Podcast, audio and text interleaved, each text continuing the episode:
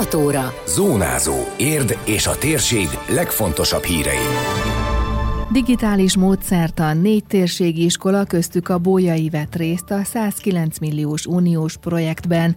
Erzsébet tábor napközis foglalkozás 100 gyereknek a Körösi iskolában. Búcsú az egyszer használatos műanyagoktól, a PET palackoknál jöhet a visszaváltós rendszer. Ez a Zónázó, az Érdefem 1013 hírmagazinja. A térség legfontosabb hírei Szabó Beátától. Vita a városkassa körül. A keddi közgyűlésen hosszas szócsata alakult ki a költségvetés módosítása kapcsán. A városvezetés szerint forráshiányos a büdzsé, míg a városi ellenzék szerint van elég pénz.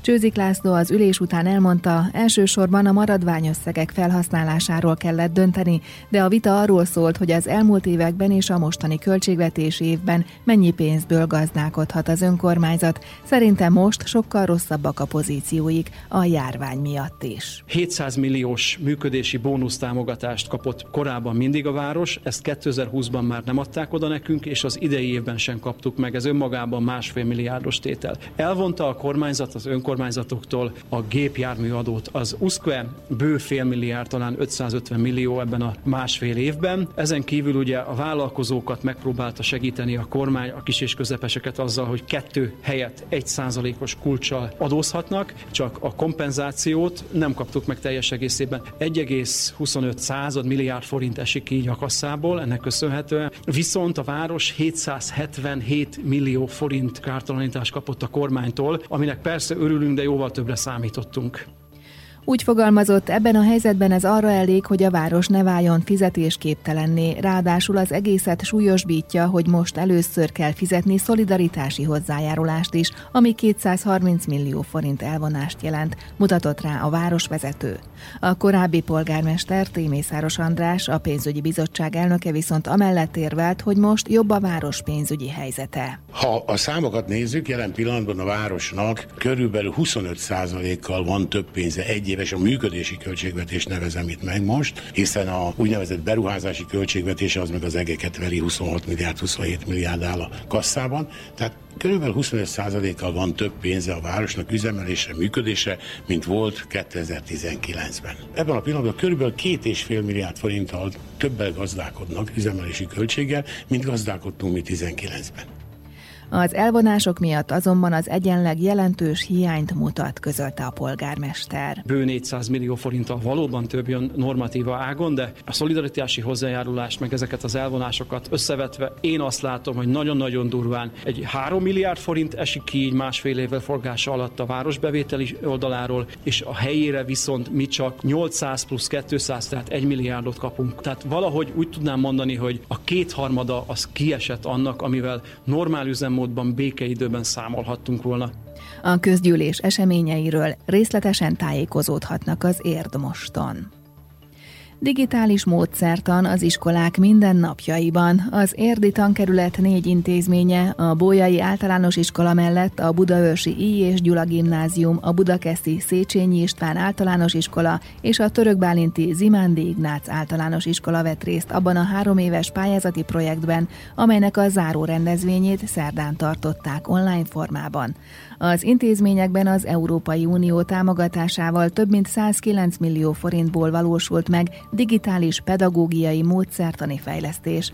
A záróeseményen az iskolák beszámoltak a projekt hatásairól. Baranyi Teréz, a Bójai iskola igazgatója az értévének elmondta, a szakmai célok között a legfontosabb a digitális kompetencia fejlesztés volt. Mert hogy a következő cél ebből adódik, hogy a gyerekeknek korszerű tudást kell egyrészt átadnunk, másrészt pedig a digitális módszertan alkalmazásával számukra is játékossá, élményszerűvé válik a tudás megszerzése. A pedagógusok először továbbképzésen vettek részt, majd workshopokon, nyílt napokon osztottuk meg egymással a szakmai tapasztalatainkat. Szinte észrevétlenül eljutottunk odáig, hogy például itt a, a bójait nézzük, akkor már nem csak az a tíz résztvevő pedagógus, hanem nincs is a tantestületben olyan pedagógus, aki ne építette volna már be a mindennapjaiba a digitális módszertant.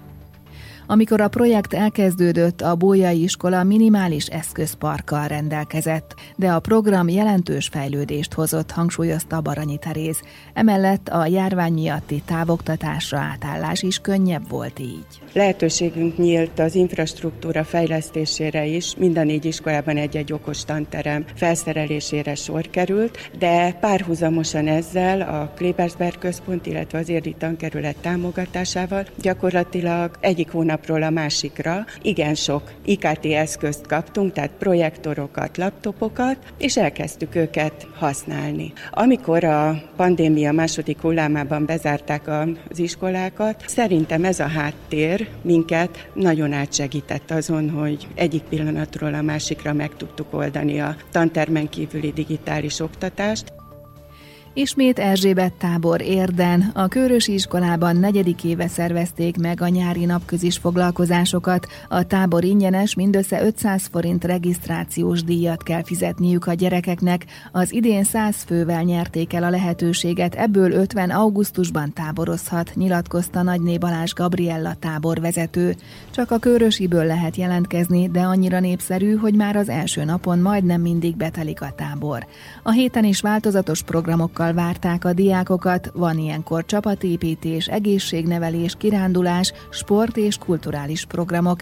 Több teremben csoportokban zajlanak a foglalkozások forgó színpad szerűen, de mindenki csak olyan programban vesz részt, amihez kedve van. Évek óta nagyon népszerű a pénteki kvíz kaszinó, de kedden egy különlegességgel lepték meg a gyerekeket. Ez egy utazó planetárium, 25 fős csoportokban mehetnek a gyerekek a kupolákba, és ott vetítenek, korosztálynak megfelelően. Mi kiválasztottuk a, a filmeket. Délután kézműves foglalkozásunk lesz, illetve a szokásos Cimbora Alapítvány játszóházának játékaival játszanak, aztán elmegyünk a következő napokban a Cabai kertben, Totót töltenek ki, ismert meg érdet, nem maradhat ki Kóka Rozália mesemondó, Bölöni Réka bábművése, sőt pénteken Víg Balázsral is találkozhatunk ismét. A tábor nagy segítség a szülőknek, hogy egy hétig elfoglaltságot nyújt a gyerekeknek, hangsúlyozta a táborvezető. Azt gondolom, hogy az Erzsébet tábor nagy lehetőséget teremt a csapatépítésre, illetve nagyon-nagyon fontos, hogy a Covid járvány miatt a szülők ugye elhasználták a szabadságukat, nem tudják hova tenni a gyereküket, és én azt gondolom, hogy ez a lehetőség, hogy gyakorlatilag ingyen egy hétig itt nyaralhatnak a gyerekek, ez nagyon nagy segítség a szülőknek. Új időszámítás kezdődik a műanyag használatban. Egy év türelmi idő után mától hatályos az a törvény, amely a 2019-ben elfogadott uniós irányelvhez igazodva betiltja Magyarországon az egyszeri használatra készült műanyag termékek forgalomba hozatalát. Ez csak az új beszerzésekre vonatkozik, a még meglévő készleteket fel lehet használni, mondta el rádiónknak Kump Edina környezetkutató. Vagyis egyelőre nem kell attól tartani, hogy a zöldségosztályon a gyümölcsöt nem lesz mibe csomagolni, de érdemes a vásárlóknak is új alternatíván gondolkodniuk. Azokat a műanyag termékeket tiltják be, amiknek már létezik fenntartató alternatívája, tehát egy helyettesítő terméke, nem arról van szó, hogy akkor itt most holnaptól nem lehet mondjuk ültisztító pálcikákat használni, ráadásul azokat választották ki, amelyekből a tengeri műanyag szennyezésnek a 70%-a áll, tehát hogy egy kardinális változást várunk itt a, a környezeti hatásokat tekintve is. Amik most így konkrétan betiltásra kerülnek, azok a, a már említett fültisztítók, pálcikák, az egyszer használatos evőeszközök, tányérok, szívószálak, a kisebb italkeverő pálcikák, illetve a polisztirol étel és italtartó edények. Ezek mellett pedig azok a lebomlónak nevezett műanyagok, amik csak oxidatív úton tudnak lebomlani, tehát nem tudnak komposztálódni, illetve azok a műanyag zacskók, amiket jelenleg a pénztáraknál láthatunk jellemzően.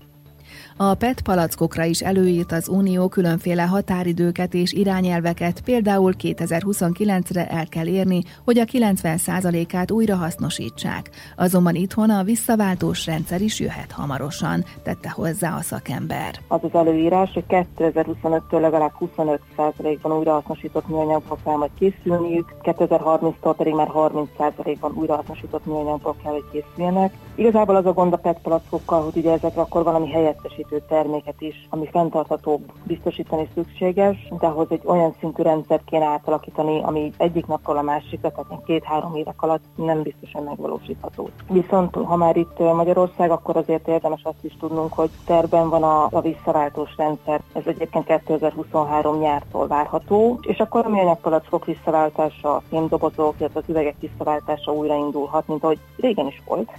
A témáról még több információval szolgál hétfői adásában a Zöldövezet, az Érdefem 1013 környezetvédelmi magazinja. Időjárás. A következő néhány napban mérséklődik a kánikula, már ma is nagyjából 5 fokkal a tegnapi alatt lesz a csúcsérték, de marad a napos idő, helyenként lehet több felhő, és elszórtan kialakulhatnak záporok, zivatarok. A szél többfelé megélénkül, időnként megerősödik, a legmagasabb hőmérséklet 28 fok körül lesz. Zónázó. Zónázó. Minden hétköznap azért efemen. Készült a médiatanás támogatásával a Magyar Média Mecenatúra program keretében.